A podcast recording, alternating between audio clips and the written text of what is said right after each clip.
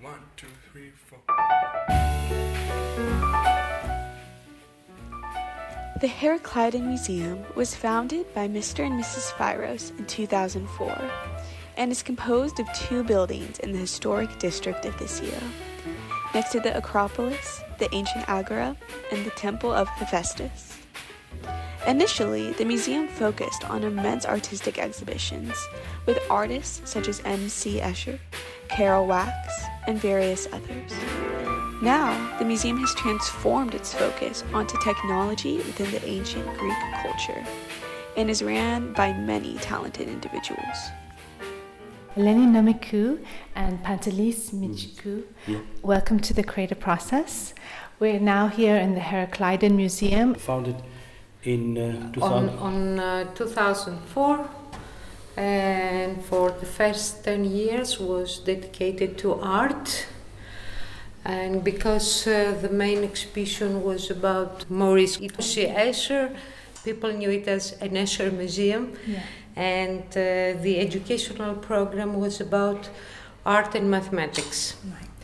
but uh, besides Escher, the artists we were shown was Degas, Lautrec, Munch, Edvard Munch, Konstantin Xenakis, and others. So, Vasarely, Yeah. of course, and um, from 2014, the museum was dedicated to educational exhibitions about uh, science and art, mathematics and art again.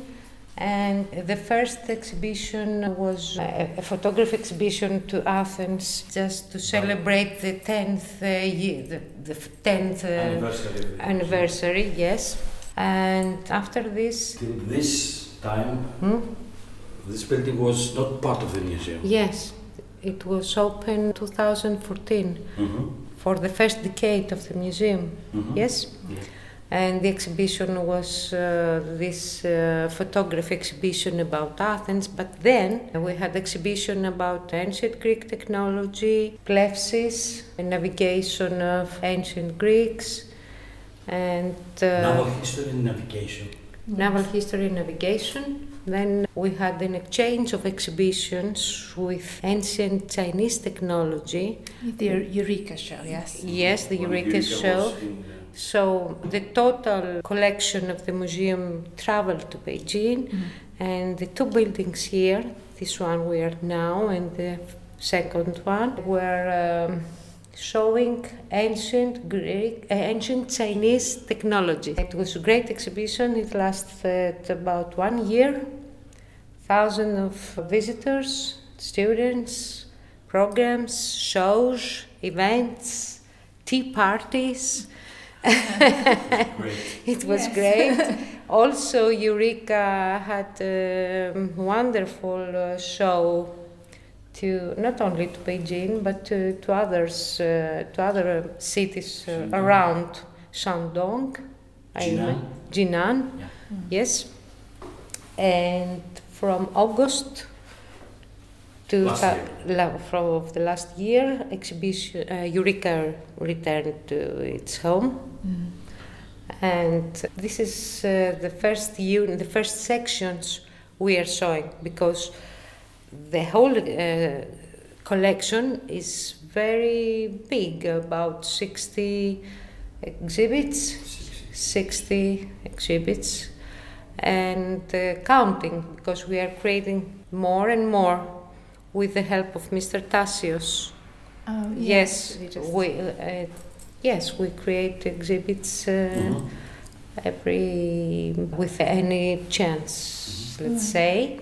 So the first section, the Herakleidon building, is about automata and Antikythera mechanism, and here at Apostolou Pavlou Street is about the technology of ancient, war technology of ancient Greeks. The founders of the museum, Mr. Paul Firos and Mrs. Anna Belinda Firos, they have the vision of the museum, creating the museum, and the vision of creating a, a technological museum uh, with its educational program. They are Greek Americans. They live half the year in the States, half the year in Greek. Yes, yes. Uh, they love art, they love technology, they love science, they love Greece, they love children. The most important visitor of our museum are children. They Yes. know it and they support us to keep working, to keep doing our job, Mr. and Mrs. Firos. And we're just walking through the military uh, portion of the exhibit. So this is the section of war technology of the ancient Greeks, and in the ground floor we have it's dedicated the whole floor in uh, trireme, the ancient Athenian ship that has won the naval battle in Salamis 2,500 years ago. Here we have a model of the ship, how the oars have been placed in the ship and uh, with just focusing the uh, fact that the main weapon of the ship was this one it's the battering ram it's made from bronze and it just hits the opponent and sink the ship let's say the persian ship during the uh, The ship of the enemy. Yes. You have to notice that in uh, Trireme we have three rows of oars uh, uh and we have 170 rowers in the ship. You can read it here. The total crew was, let's say, 210 men, from which only 10 or 16 were soldiers. They have no soldier on the ship. It just had the battering ram. The, the ship mm. itself was the weapon. Oh, that's Yeah. so Yes. clever. Yes. Mm-hmm. So this is was this was the uh, Athenian trireme uh, during the fifth, century BC. If you want to see it in a, so this is the ship, how it was looks like. This is a trireme. It's a model. I think it's how long? Two two meters long. Yes. The, the real one was less than 40 meters long and less than 5 meters in wide. So it was fast, flexible, it was moving fast, and he can, it can turns very easily. And the uh, flexibility and the fast movement of the ship was used during the battle in Salamis. It's uh, here a narrow space between Attica, Athens, and Salamis, a small island, right in front of the Athenian Riviera, let's call it Riviera. So the Greeks were these, and these are the Persians. All right. For the patients. Okay, we're looking at a diagram. Yes. Yes. They just moved back, and the Persian goes ahead, and then they hit them with the battering rams, All right. and just this was the end of the battle. It was just, let's say, less than 10 hours it lasts, the battle in Salamis. Oh. So once the Persians were defeated, it was the last time that they have visited Europe. They just throw back in Asia, and from then until now, we say that the Western civilization was saved by the Asian. From this Uh, battle. From invention. the result from this battle. Yes, Mhm. and by these ships that were barely manned, it's Yeah. it's amazing advances. And you, we've also gone through other exhibits which we're visiting soon. Uh, It's a kind of a robot, early robot. Yeah. Yeah. Mhm. Uh-huh. So they just built, let's say, 200 ships for the battle in Salamis. After the end of the battle, they had they built houses. We call them shipsheds, Ah, ship ships. just to keep them Inside. inside To protect them. to protect them from the seawater because it was made from pine and the pine is very sensitive in seawater. So they drank them out in the and to protect them from the um, seawater. They have built uh, ship sheds for all 370, 380 triremes around the Piraeus. This is Piraeus. This is the main port. These are two smaller ports. And these are the long walls. Here is Athens. The long walls that the surrounding Piraeus, the street that connects Athens with and Athens.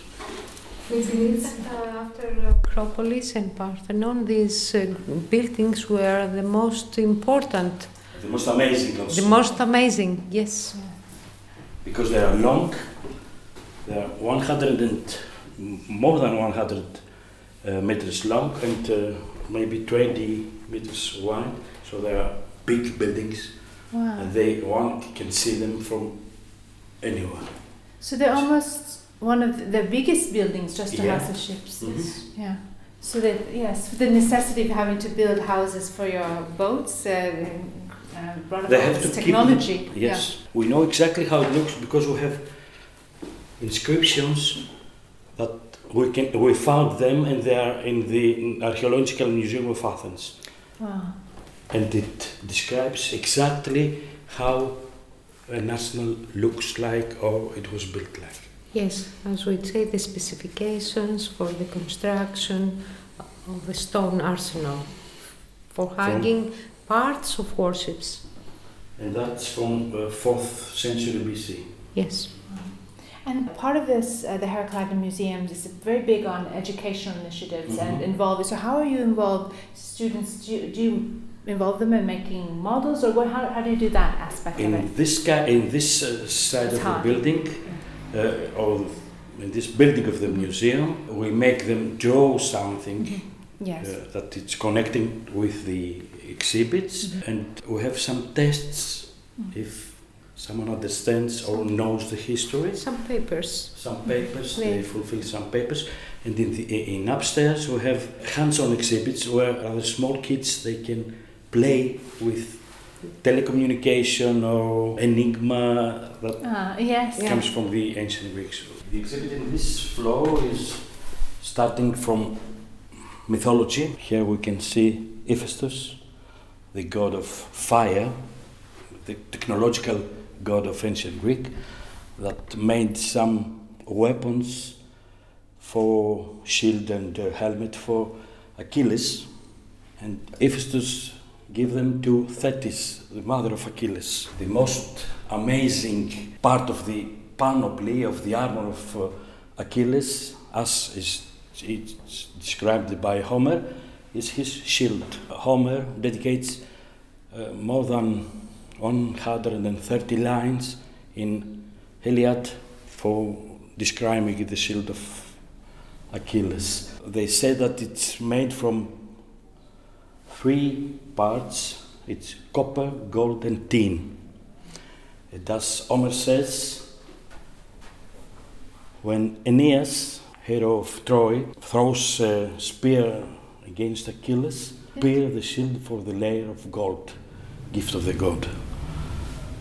They say that just pass the first layers mm-hmm. made of copper, but you cannot pass the golden part of the shield. Let's say that this is a myth, but Mr. Pipetis, Professor, Professor Pipetis, he made an experiment with using a, a model in a computer of a shield made by copper, gold, and tin, and he surprisingly see that spear cannot penetrate the shield. So we have a myth that comes true.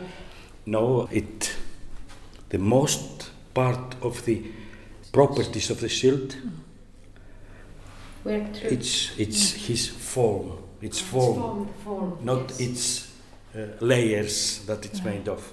The form of the shield, it's not. It's hard to be penetrated by. Yeah. Yes, yes. So we So this is mythology and technology. We combine it and we can explain in children that it contains part of truth.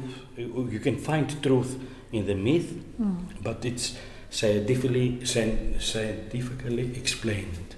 No, it's it's so important. Yes, of course, and everywhere in Athens, I think is this uh, sense of history and myth, but we've built our realities. We have, Yeah. we are living with these archetypes around us, and we meet these archetypes too. we need it And in we- some in some kind in some places or some aspects of, of technology or our lessons we leave some myth because children needs a myth mm. to build his personality And also to create inventions like this. If you Yes. don't have a dream, you have to dream it first. exactly Yeah. So it's we have wonderful. to, to make them to wake a spirit of creating mm. Mm. And In- searching. and searching and wondering why. yeah. Yes. You know, it's so nice because, as, as you said, you, you read these um, epic poems, and you. But it's nice that you can see. You can uh, see this. Oh, this is how it was. The- uh, may have been acted the out. spirit of Ulysses. Yeah. so this is a thorax. It's rather interesting to see how it was written in linear B, grammiki vita, the, the way that the Mycenaeans write before, uh, let's say, mm, 300 or 4 4,000 years from now. And it's written thorake. In Greek, thorakas, thorax. Right. It's a word that survives for 4,000 years. This is a copy of a Mycenaean thorax. It's made from bronze, copper, and tin. It covers the whole body of a, a soldier. The helmet was made by how it called wild pink tooth. To Yeah. yeah. It's not offering something in the uh, helmet itself, but it's amazing to see someone with this one. We should describe these whale teeth, and they're they're curved into this wonderful, not quite a spiral shape, but they're they're curved, and the Like a design is wave. beautiful. Yes, like a wave. Yeah. It goes to the top like a wave. These ones are made from plastic. Mhm. We Yes. have it's not hard killed. to get in these. Yes. yeah. Yes. But the, the rest of the armor was made using the technique of the ancient Greeks. Wow. Uh, only a hammer and nothing else. And fire. And fire. Yes, uh, of part of course. the yes. hammer Oh and fire. wow. Okay. Fire, Yeah. yes. Fire. So this is tin and copper thorax armor. We have to know that in this time, during this period, not copper, neither tin was found in Greece. Copper comes from Cyprus, and the name of Cyprus means copper. It Yeah. derives from copper, and tin comes from Afghanistan or Cornwall, Britain. Oh right. So they have connections and trade between Far East and Far West. That means that people during this time, 2000 years BC, they have trade connection between them. I know it's it's hard to think about. They were, we were already so globalized, even with well, I guess those amazing ships. You could accomplish Yes. things like Mhm. that. Mr. Tassios says that ancient Greeks uh, had technology in their DNA.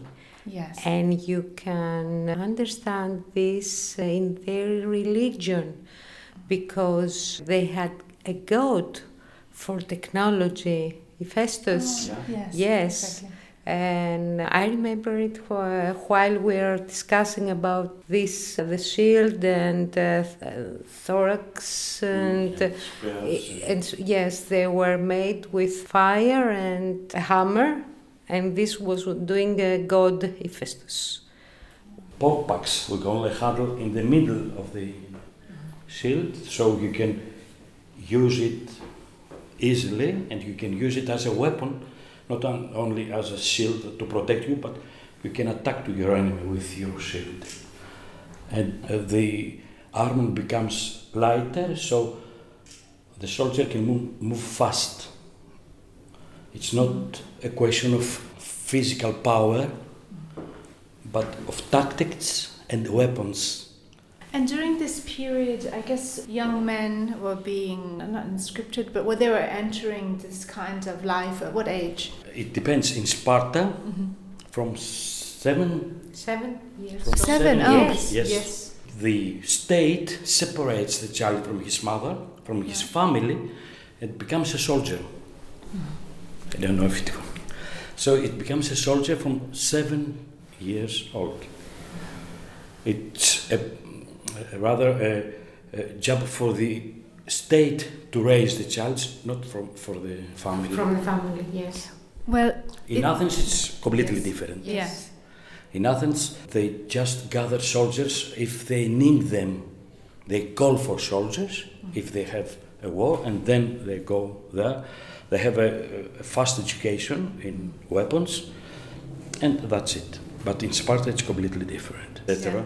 Athenians were more sophisticated, but they won the most important wars. Yeah. Athenian democracy was that won the wars. Yeah, democracy. Democracy. Yes. Athenians had The soldiers of democracy. Athens have too many things to lose, and especially freedom for themselves. So um, it was easier for them to fight, or they wanted more.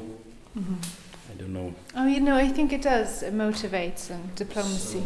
These are the, the big weapons of the ancient times. It's a catapult. It, this one it's from, I think, yes, fourth century BC. It throws bow arrows and even stones. If you place a stone here with made of leather handle, you can throw a stone from here. There was also a flame-throwing machine, weapon, we have not made an exhib- exhibit because we have to test it first, and it's uh, a little bit difficult to test it because we have to find a special place. The fire is not easy to handle, but we have Thukydides wrote about this how the Boeotians burned down the wooden fortification walls of Athenians in uh, 5th uh, century BC using this flame-throwing weapon. And we have the first steam cannon of the history. It, they say that it was designed and, and made by, by Archimedes in 3rd, uh, 3rd century BC. They use, let's say, a ball made of uh, metal bone of uh, ball of iron, I think, or uh, rock. They put it in the weapon, the cannon, and they light a fire here beneath the cannon. And as a smaller uh, volume of water falls in the cannon, it produces steam, high pressure steam, and the steam pushes this wood and this part here, it breaks it, and the ball, you can throw a ball in a distance. Well, it's, yes, it's some. Was it a hun- over a hundred? Uh, Yes, over 100 meters, they wow, said. A model of this cannon was made by Leonardo da Vinci. We have uh, communications. all right, yeah. So that's how you. This is part of your educational program Yeah. for the students. Students, kids, they're using these flyers to send messages to each other. In second century BC, engineers from Alexandria came up with uh, an idea that you can communicate or send a message using torches. So they used two separate walls, one with five torches, the other with five torches. It's 5 to 5, 25 because Greece has 24 letters in its alphabet. We have 6 to 5 because we want to use an uh, English alphabet, Okay. a Latin alphabet. So you work a lot with the, the local schools, bring their. Yeah, Yes. more Lots. than uh, 20,000 Oh. children Yes. per year. Oh. Here, yes, they visit both buildings, Uh-huh. including Sundays. Mhm.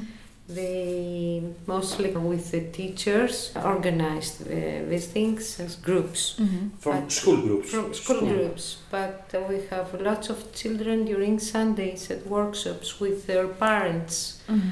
Uh, family activities. family activities or workshops just uh, ex- for children with, without their parents. Oh, it's okay. We just don't want. You just as you find an, an egg and you pass it through one hole and you just write down the letter, then you go to the next one, the next letter, and the next, next, next, and in the end you have a phrase. You have the message. This is, this is more like an enigma. We're looking at the perspective, uh, Yes. perspective of And lines. The Holy Supper there, Yeah. and the School of Athens here. Ah. So you, you can see how we connect art and mathematics. Yes. And that's been one of your key focuses mm-hmm. yeah, Yes. since you came in. What you did is very interesting. You know, others would maybe just retire and relax, and you decided you're going to go back to school. Yes, because I fall in love with the museum uh-huh. and art and the people working here, not only here but this con- yes sector. And to be true, you have to be good to, with numbers to rule a museum, not only with uh, art and science. Yeah. Yes, Of course, for well, you've done Yes. uh, very well in the exhibits are so I, I did the hard work. Yes. This is a border for the moon, a border for the sun. Here are 30, 300, 365 lines for the days of a year. And here are the zodiac cycle Krios, Bull, uh, Twins, Leon, Virgin, Scorpio, Sagittarius, all the. And you can see as the sun moves too, and you can see the relative position of moon and sun in the sky for every time of the year. Oh, it's, oh. So it's such a anyone- beautiful mechanism. Mm. I can't even imagine trying to figure that out now with all the with all the technology I have at my fingertips, being able to. So- Well, I can see why you, you love working in this place and introducing this wonder to mm. visitors and young people and people who come from all over. So, just lastly, you know, as you're working with a lot of children, how would you? What are your thoughts on how we can improve, like our educational models around science, technology, and the arts? You know, for to be more interdisciplinary, or what? What are your views as you encounter children and they wonder about these things? They, they love it very much. They, they don't know ever, ever hear anything about it before. They can try to use it. We have videos with we have Lego um, games, and they play and understand how it works. Not even this, but more of the exhibits. It depends on the age of the children. We discuss about physics, about mathematics, simple mathematics, or Engineer engineering. Yes. And the most important thing is that they try with their hands to create, to draw, to put the one Lego on the other, mm-hmm. and to see how it works. Right. Yes. Yeah. Yes, it is so important. It's not just to be a theory. I think that Not the, the notion of no. play and Yes. discovery is very Yes. They, And you can deeper experimentation. Yeah. And you know, you know, our technology is changing the way we're communicating with Mhm. ourselves, our imaginations. We're advancing it, accelerating at this enormous rate. It's hard to keep up. But what do you think? I mean, even as you're celebrating technology and engineering, what are those things that you feel we should remember about the past? I think that technology, I think that ethics, but have to run a little bit faster to uh, not to be overcome by technology. I think that we have to keep our human values and we have to remember that we have a history of wars, maybe, technology, maybe, maybe, but we have a history of creating art and literature and other things that they have remaining through the centuries. So we love to follow the technology, but we have to remain people, human. so don't only use technology, create technology. Create. Exactly. No, well, it's wonderful. I, this this whole museum is really a celebration of imagination Yes. and creativity. Yes. So thank you both for that uh, beautiful message and what you've created here with the Herakleidon Museum. Thanks so much uh, for adding your voices to the creative process and for encouraging the next generation of uh, creators, inventors, artists. Yes, our pleasure.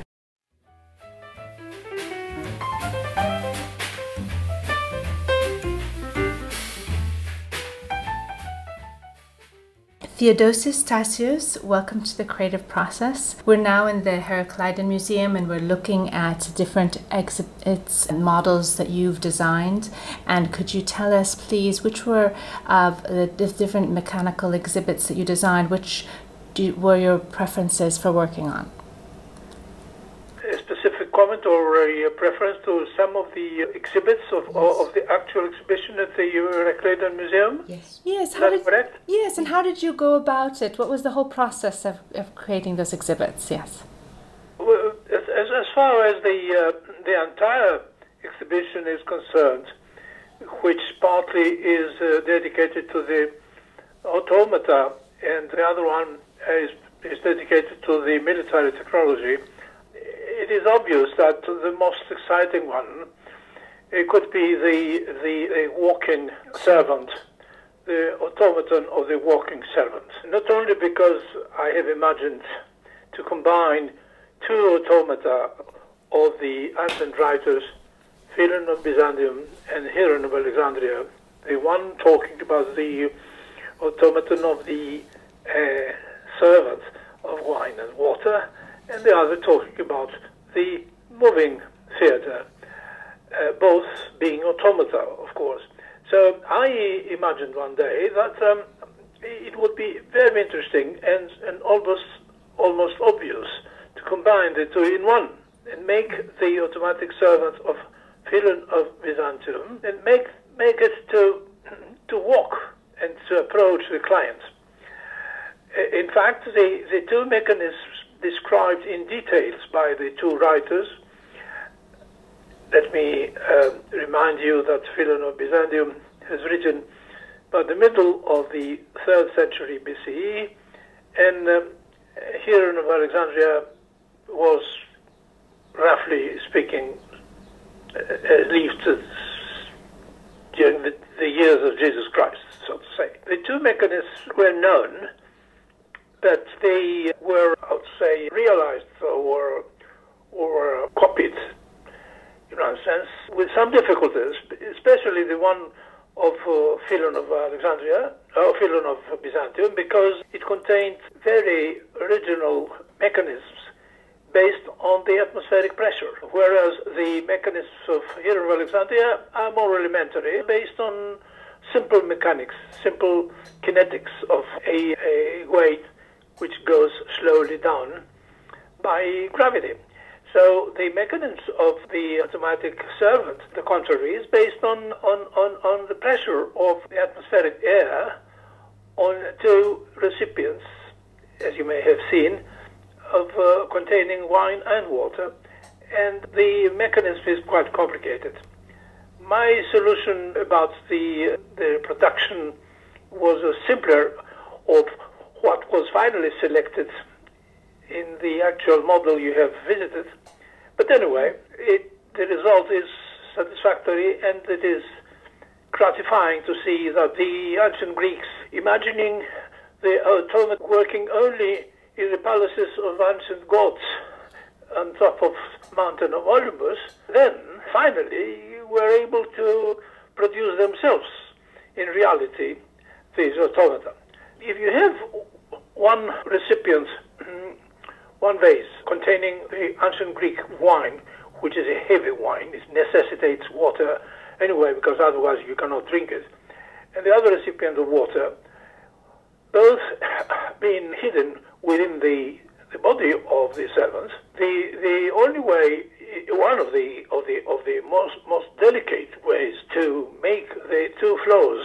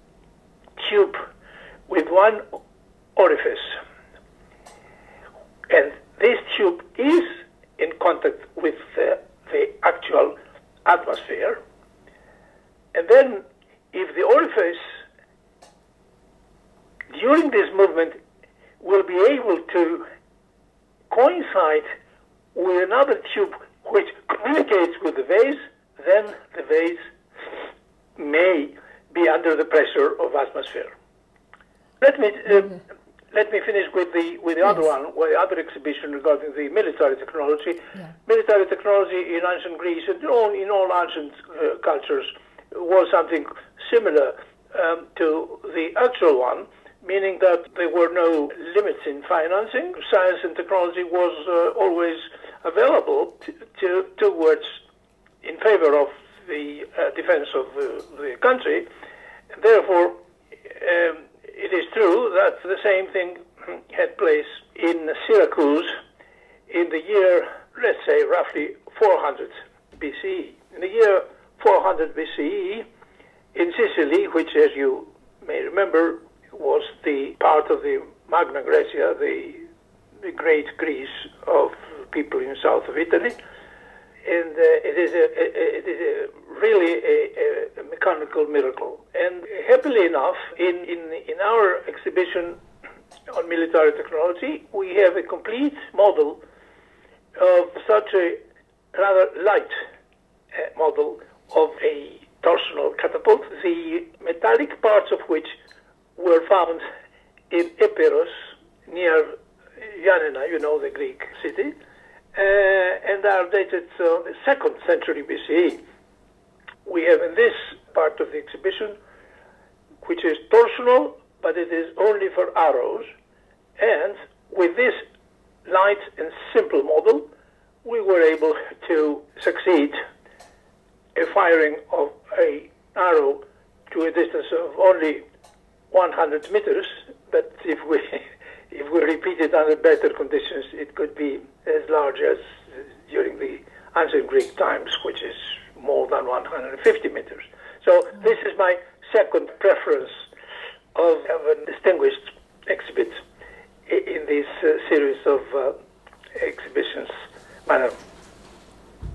Well, It's so it's so fascinating, and I think that what the Herakleidon Museum is, does so well is to capture some of this sense of wonder of what you've spent you know a lifetime imagining yourself into the imaginations of ancient Greek.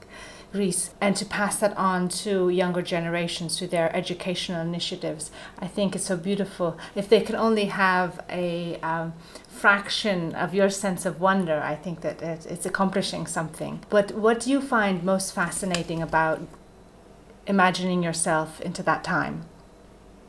Yes. I'm very young, actually. I'm 90 years old only. Yes. Therefore, I wish, I hope that uh, the good God will give me uh, some time to finalize my, my, my opus magnum, as we say in Latin, yeah. my encyclopedia for the ancient Greek technology. And then, hopefully, that it will be translated in English. Uh-huh. Because I'm, I'm writing it, the, the chapters that were written in, in, in English, they are retranslated into Greek actually. So it is the only the only thing I humbly hope. But in the meantime, you know, and and I'm sure that you are, with your own interest actually, and thankful for it, you are contributing to the change of attitude of the international people on uh, regarding the ancient Greek technology. There is a considerable change thanks to the international research on the subject. Not only uh, in the previous centuries, it was mainly French and, and, and German.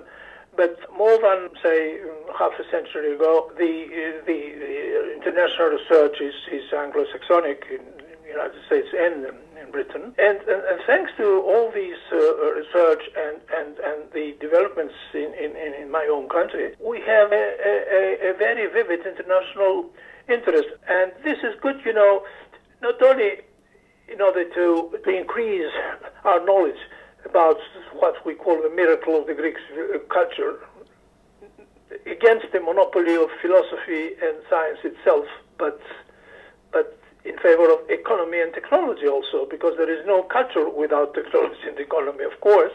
And these these components of the culture of the ancient culture were underestimated in the past. Actually, hopefully, things have changed, and I'm satisfied. And that's why I'm I'm grateful to you, madam, because you are with your own interest, you are you are contributing to this change. Thanks so much for contributing to our understanding and for sharing your wonder and your knowledge and adding your voice to the creative process. I will be glad to, to be helpful in the future.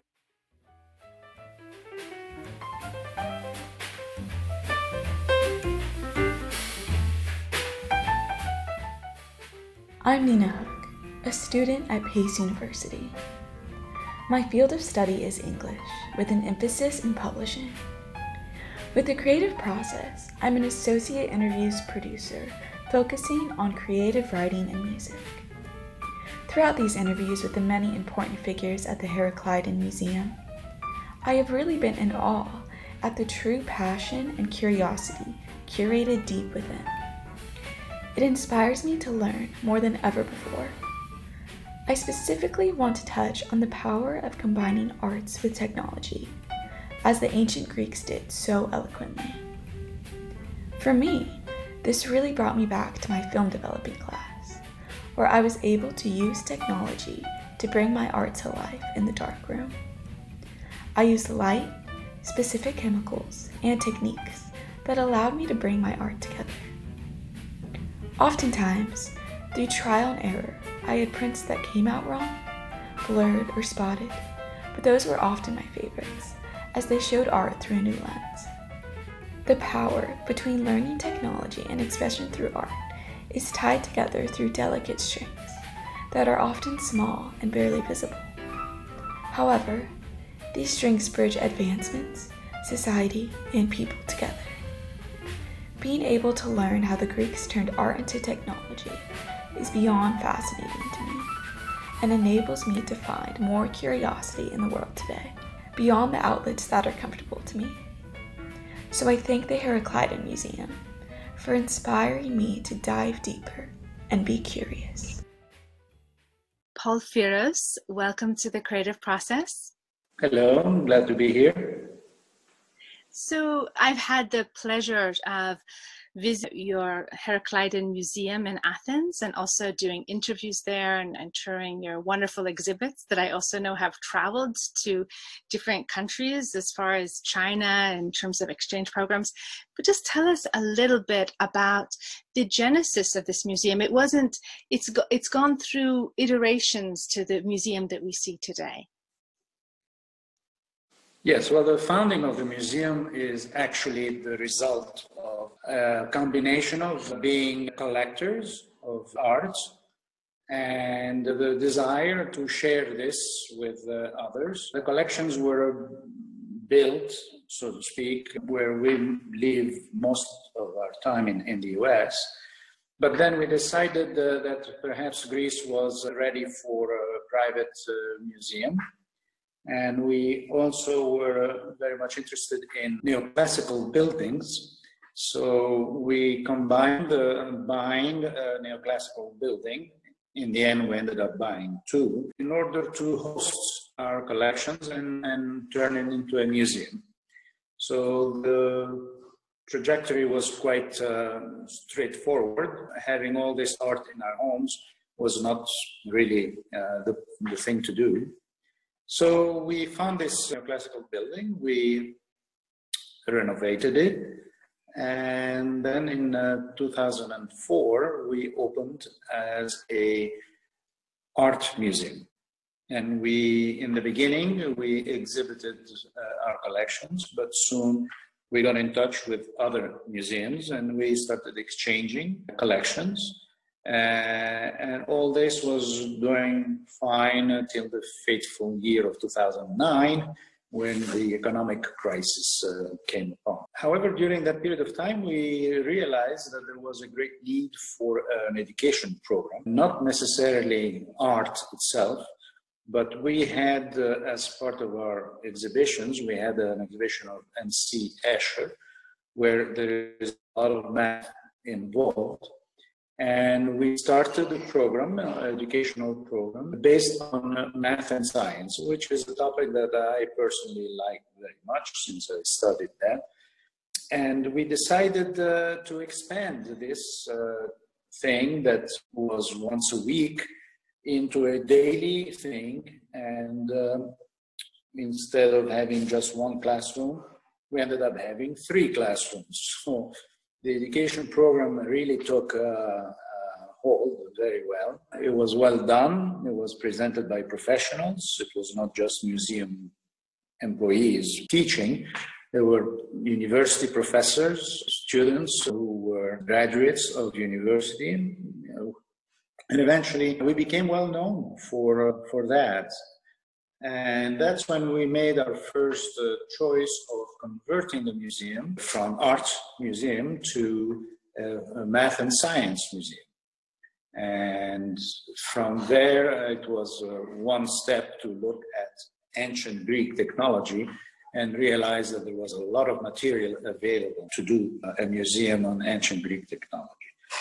There were other museums um, doing that already, but we decided to follow a different approach. There is an association of the research of ancient Greek technology in Greece, headed by only by professors of university and so on and so forth.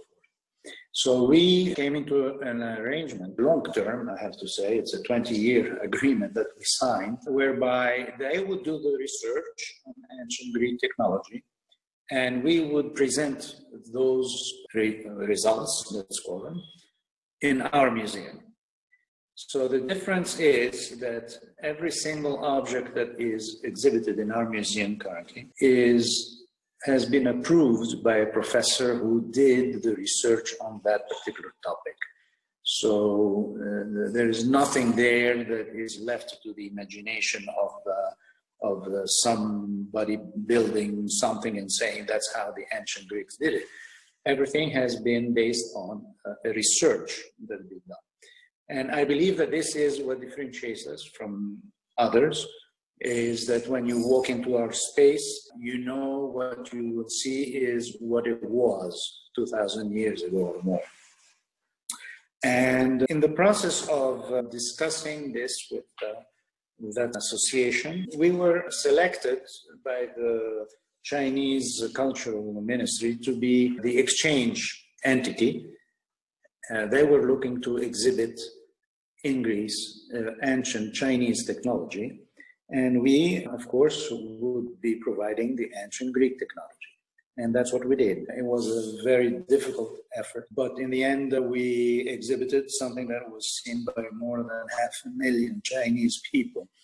We went into three different cities, and when it came back, then our museum became the home of this exhibit. And uh, we also have a, a different approach in exhibiting because we do it uh, thematically. For example, if you come, you may see about architecture, and you're not going to see a few objects, you're going to see the evolution of architecture in ancient Greece. We recently had the war technology, and war technology means all sorts of things from armors to uh, mechanical devices and all that. So when the visitor comes to our museum, he gets to get an overall uh, idea of, of what it was to be living in ancient Greece and the kind of technology that they had available at the time. So this is, in a way, we've decided that this is going to be the permanent, let's call it, uh, objective of our museum, is to show ancient Greek technology. There are a lot of things related to that. One of them is obviously the education program which to us, when I say us, it's not only the museum stuff, but my wife and I, who are the founders of the museum, we strongly believe that there is for the newer generation to understand that a lot of the things that we use today, their origin goes way back. Of course, not exclusively ancient Greek technology. There were before that other things. But at least coming to our museum, they understand that uh, those principles of physics and applied mathematics were very important at the time. And we assume a number of things that can only be done today, but in ancient Greece, Greece, they knew exactly the distance, not only between the earth and the moon, but they were able to measure the distance between the earth and the sun. And we're talking about a very small percentage difference. So I think that when uh, students are exposed to this knowledge, they, they can bring things down to scale and realize that yes, the smartphone did not exist at the time, but the, some of the technology that's there evolved and evolved from the simple basic rules that the ancient Greeks had established yeah it's it's really interesting and i loved i mean i spent you know some hours touring it and i was also lucky to interview Theodosis Tassios and his son as well who i happen to know who's also a, scientist in a different way and a, and a poet. So it's interesting because you know in that time period yes, your museum is devoted to science and uh, ancient technology, but it's also combining, I would say, the arts and, and and in that time period, the way the arts and the sciences were not so separate. Do you know? I think that there's this interdisciplinary quality, which is one of the other, you know, great legacies of Greek culture that we would do well to to remember is that we do need to have these cross-disciplinary discussions that help us you know and when you visit as i when I, I the exhibit that was on when i visited was showing some ancient war technology but there's a, the artisan the, the not just war technology, but the there's the artistry into creating these things and the armor, and the work involved. The well, work it was not just functionality. What was important for them was form and functionality, and form was translated into art. So you probably saw also the exhibit about uh, uh, how they were making uh, statues in bronze with the lost wax. So they were combining their knowledge of physics and math in order to produce these statues. It was very important for them that the representation of the human being was very proportionate. But this implies a lot of mathematics because you don't start sculpting something without knowing that the head must be X times the height of the body and all that. So they had already by the time we saw these amazing uh, sculptures come up, they had already mastered the proportions, the analogies, and all, all that and also i mean in terms of being advanced you were talking about being able to see distances and even also there's this amazing timepiece uh, that you have uh, there that shows uh, you know your very early computer. Really uh, that's so exciting and it must be so exciting also for the uh, the young children who visit. Can they get just just to, to explain a little bit of this background Yes, well, the Antikythera mechanism, as it's called, is the first example of an analog computer. By analog, what we mean is that by moving a part of it, all sorts of events occur triggered by what you call them gears. So that implies a lot of math because you have to have the proportion of each gear when it's a small radius versus a big radius. And but all this ends up in uh, describing extremely accurately the movement of the planets. And it is fascinating to realize that probably around 200 BC, they had already figured out the, the planetary movements, including the precession of the equinoxes, which is a phenomenon that occurs every 13,000 years. It takes 26,000 years for the Earth axis to uh, come back to its original position. So to measure this and to translate it into a gear that will represent the position of the sun, because obviously with this, the position of the stars changed. And of course, to them, eclipses were very simple to figure out because of all this knowledge. So, yes, it is fascinating, not only the astronomical aspect of it, but the because this whole equipment fits in one foot by four inches by I don't know. I mean, it's a, a miniature device.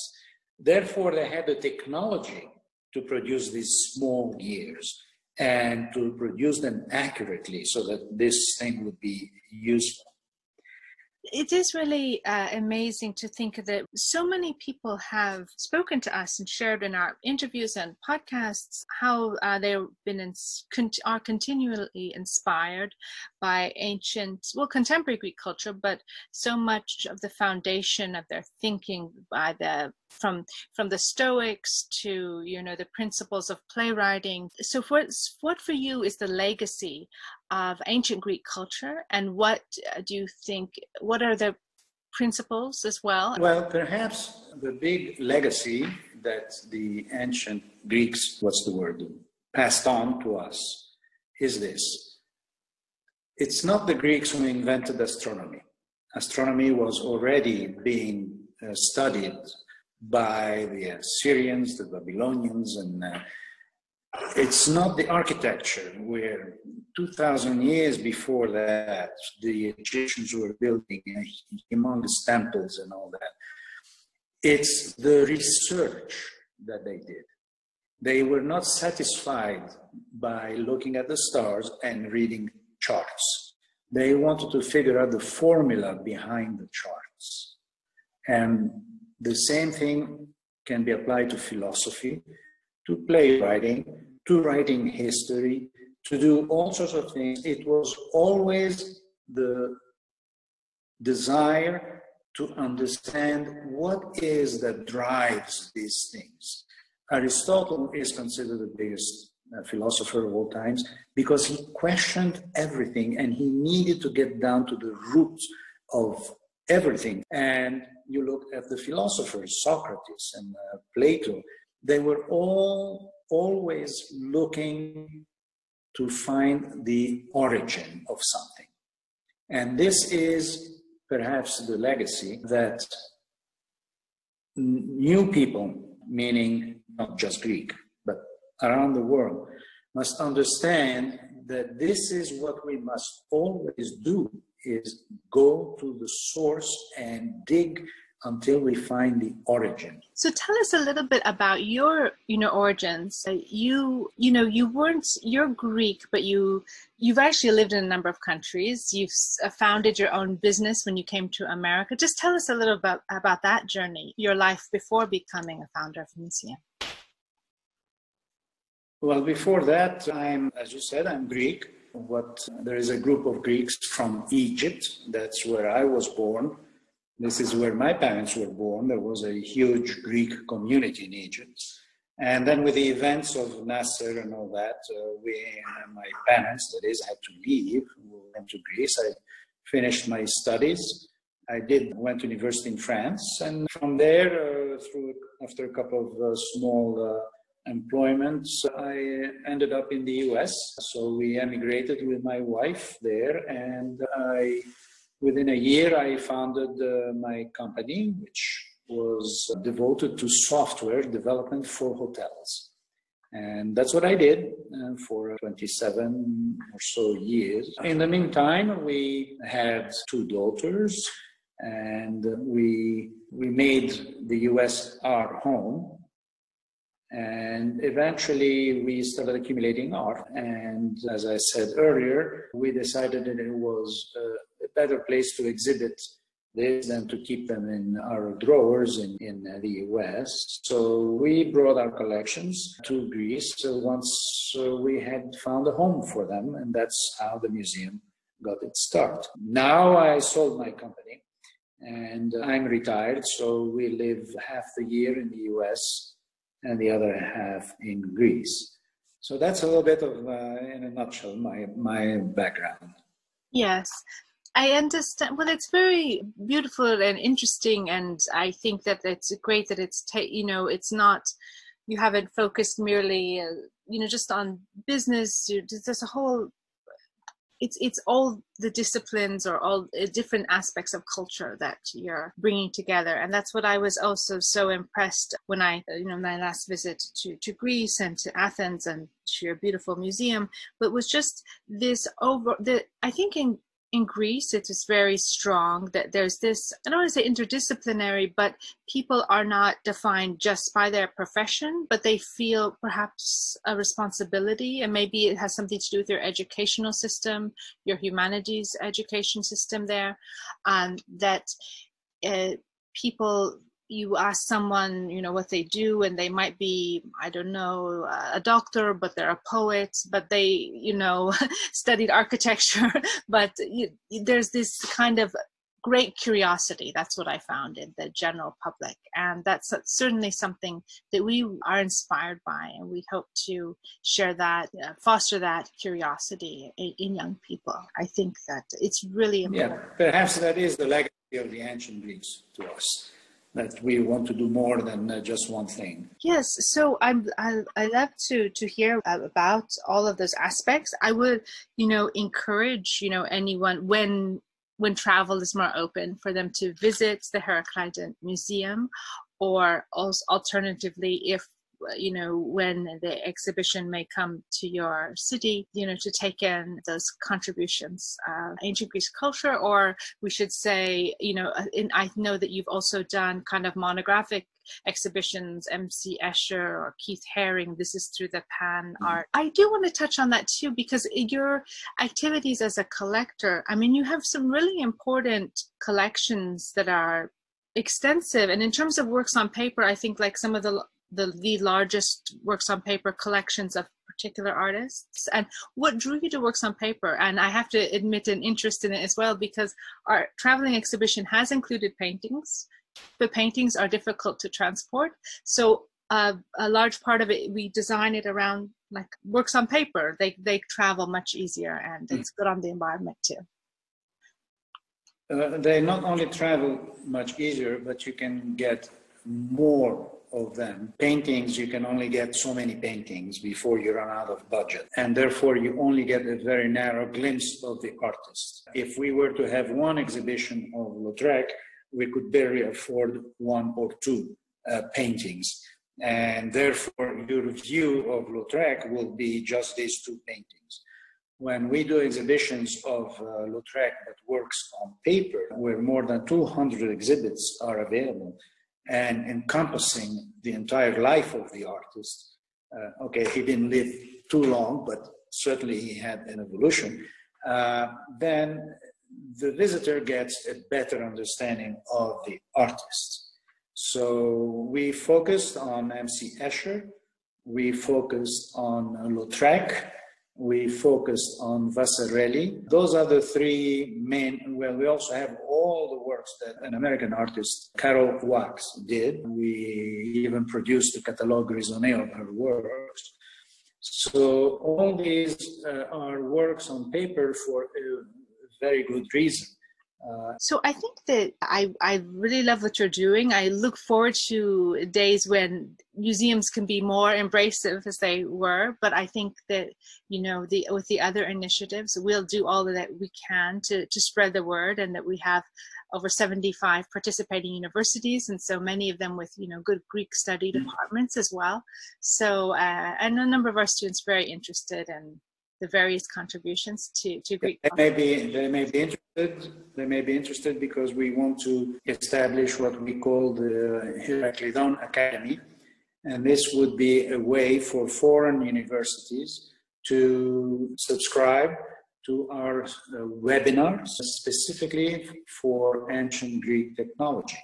So that would be a good way to enrich their curriculum by having their students follow our, our webinars on ancient Greek technology.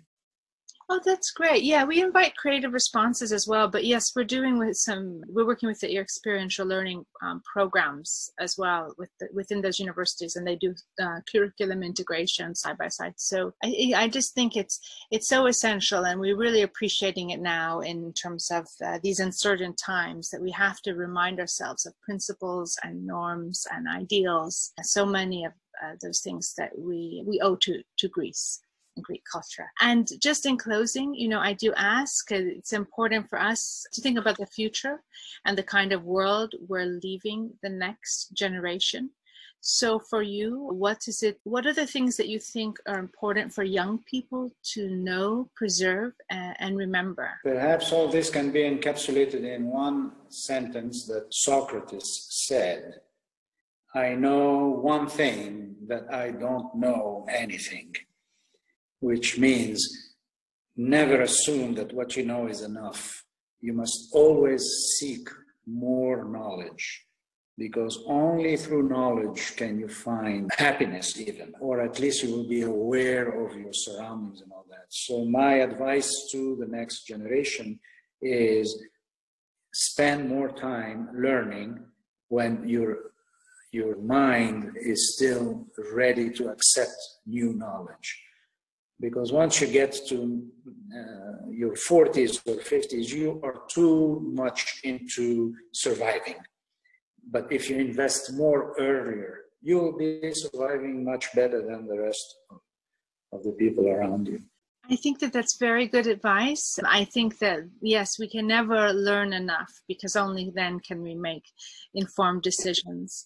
And also to know that every, uh, so much of what we hear are opinions. And so we have to we have to be critical of, of them, even some things that are presented as facts as well. Well, I want to thank you, uh, and of course, everyone at the Herakleidon Museum in Athens, which I encourage people to, to visit, and if not in person, then online or through these webinars. I thank you for what you've given us in terms of your celebration of Greek culture, past and present, moving it forward for next the next generation.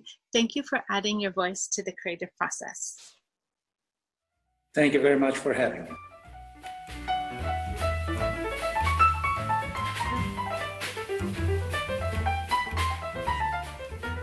The Creative Process podcast is supported by the Jan Michalski Foundation. This interview was conducted by Mia Funk with the participation of collaborating universities and students.